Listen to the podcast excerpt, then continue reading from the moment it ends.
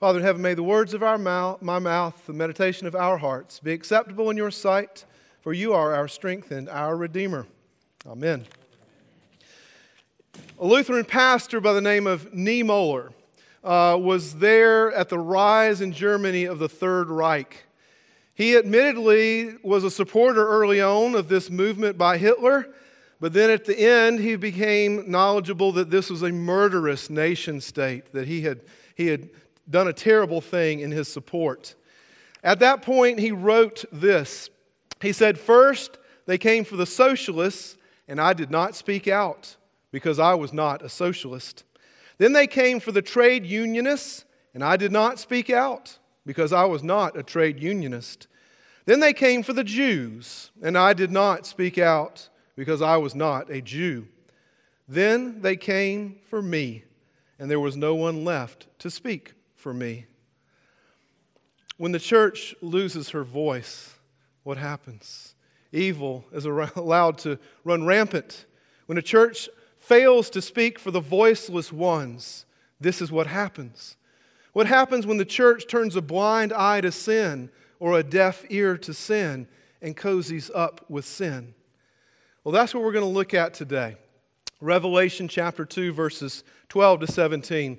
We're in our fourth installment of seven letters to seven churches, and today we're going to look at a church called Pergamum. Pergamum. If you've got your Bibles, it'd be really helpful to walk through the rich symbolism here. So turn in there to chapter 2. Um, a few things about Pergamum. We're talking about a city that's on the west side of modern day Turkey. It's right near the Aegean Sea. It would have been a very powerful, extremely rich Greek city. Still today, they're known for three big things.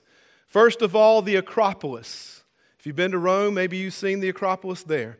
We've got a, a stair step city built on a hill. We got an Acropolis with uh, the worship of uh, the um, worship of Athena and Zeus and Dionysius, and also the imperial cult.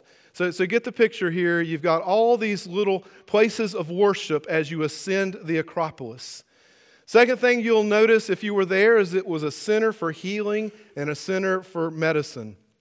The rod of Asclepius, the rod of Asclepius, was the symbol of that town and is still the modern day symbol for medicine yet today. So it was a healing center. And last of all, it was a library. They had over 200,000 volumes it was second in the ancient world only to Alexandria. And so get that big city, cultural center, medical center, littered with the worship of pagan gods and goddesses, including the emperor. There was extreme pressure on these Christians to capitulate, to compromise, deny Caesar, or you die, they would have thought. But we will not bow down. You see, in that time, I don't know if you, you've been told, but um, there were actually processions around the streets where they would have pompa parades, and the image of Caesar would be lifted up as a god. And people in the streets would bow down to Caesar and pay homage to his image. The Christians said, We will not do that. Jesus is Lord, Caesar is not. And so they died for not worshiping Caesar and they brought that same parade into the church, and that's called our procession on Sunday. But instead of lifting high the image of Caesar, we lift high the cross of Christ. And you'll see Anglicans still today bowing in homage to the symbol of our salvation. We will worship Jesus as Lord, but Caesar is not. But what about Pergamum? Would they compromise? Well, let's look at that. Verse 12. And to the angel of the church in Pergamum, write the words of him who has the sharp, two edged sword. This, of course, is Jesus, right? He's not only the Word of God incarnate in the flesh, but he speaks the Word of God to the church of Pergamum. So we need to note that he's the bearer of God's Word to his people.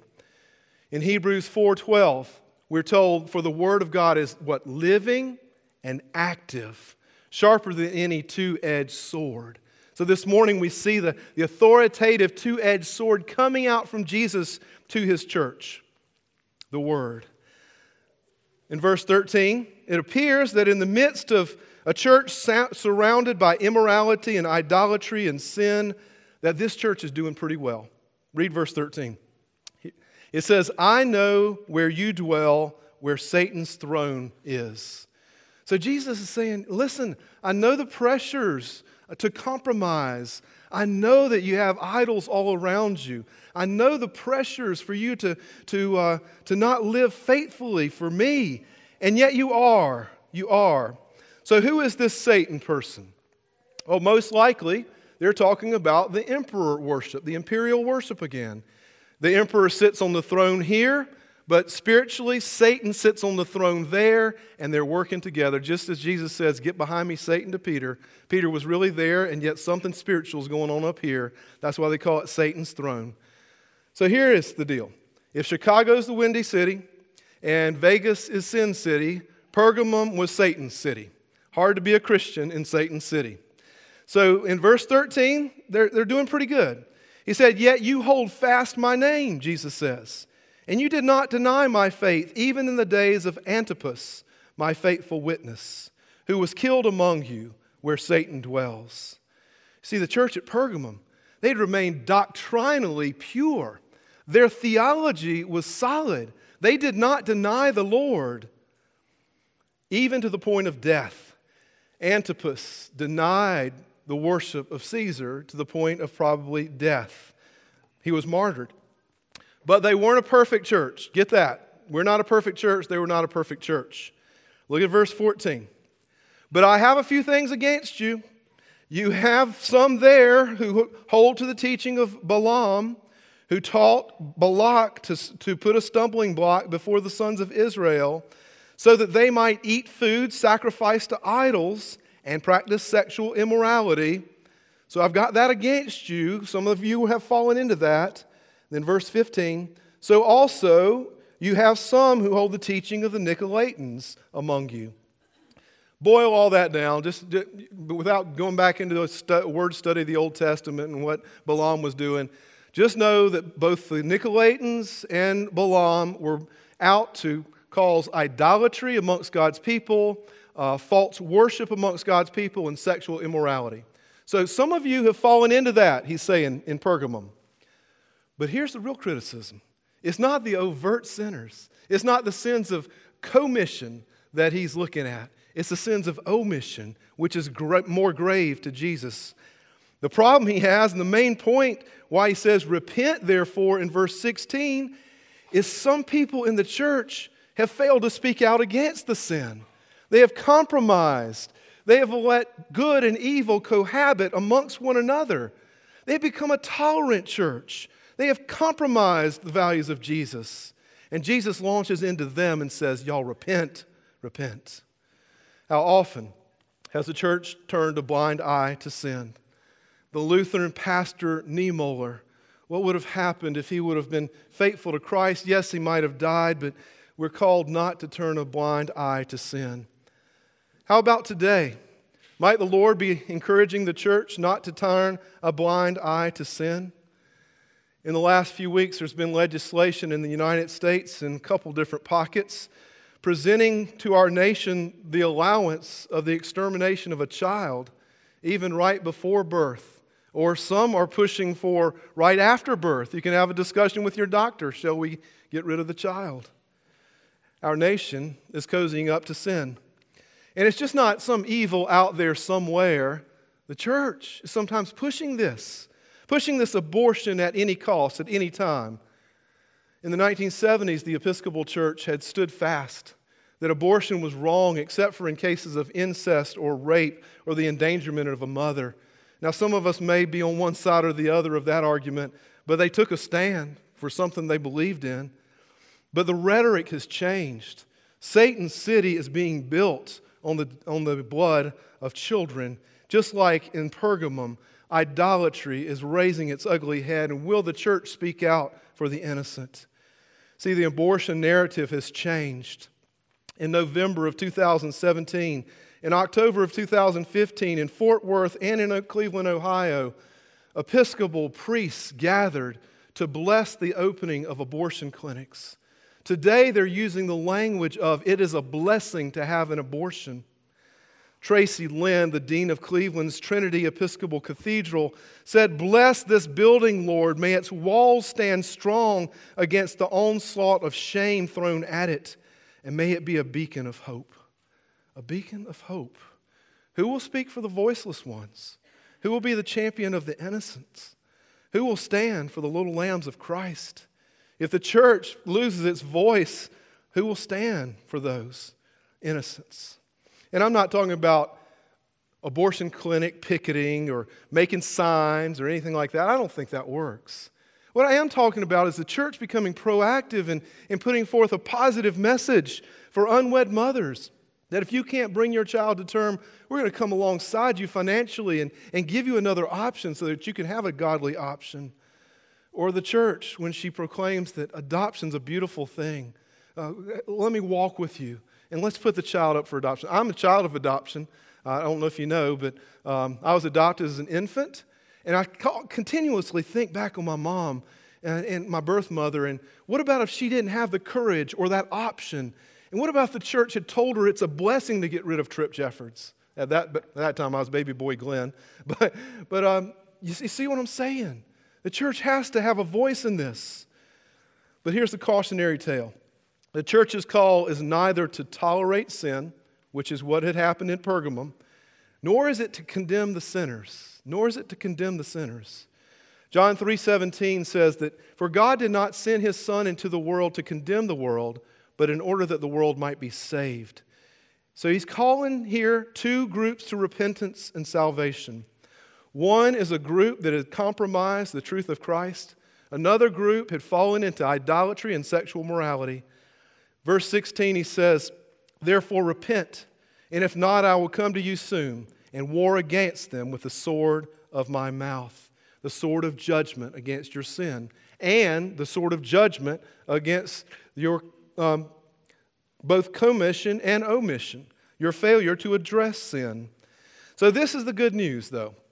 He did not come to condemn us, but to save us.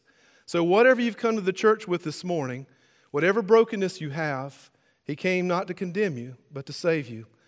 Maybe you have in your life some pain and guilt of something you've done, a failed marriage, a broken relationship. Maybe somewhere back in your past, you were the person that aborted a child. He came not to condemn you, but to save you. You need to hear that. And no matter what your guilt or shame is this morning, you can bring it to the cross of Christ, and He promises to crucify it, to release you from it forever. As far as the east is from the west, he promises to take it away. And there are three promises that are in our text, and I'll close with these right now. For those who will return, repent, and come back to the Lord, verse 17 He who has an ear, let him hear what the Spirit says to the churches. To the one who conquers, I'll give some hidden manna. I'll give him a white stone with a new name written on the stone that no one knows except the one who receives it three gifts of blessing coming from the Spirit through the Son. First of all, I'll give you some hidden manna. What's that about? Well, remember in John chapter 6, the, the Israelites say, I want a, a, sign from heaven that you're the Messiah. Send us some manna like, uh, like Moses did in the Old Testament. Jesus said, Guys, he, y'all ate that manna. Your ancestors did, and they all died. He said, I'm the best manna. He said, I am the bread of life. Whoever comes to me shall never again hunger. Whoever believes in me shall never again thirst. Jesus is the hidden manna. He's the one that gets us through these difficult situations and difficult challenges in our lives. And he's promising Pergamum, I will come to you and I'll be your manna. I'll be your sustaining grace through this world filled with devils, this satanic culture. I'll get you through it. Promise number two I will give them a white stone. Now, that's got several meanings, but here are the ones that I want you to listen to. If a jury trial was being had in that time and you were being voted on as being innocent, they would put a white stone, would be the vote in your favor. If it was a black stone, then that meant you were guilty. And so the white stone signifies that in Christ we are found to be innocent before God. The Bible says that though your skin, sins be like scarlet, they shall be made white as snow. That's what Jesus promises. You can take that old black stone of guilt and exchange it for a white stone of innocence. It doesn't matter what your past looks like, the white stone is yours if you'll come to Christ.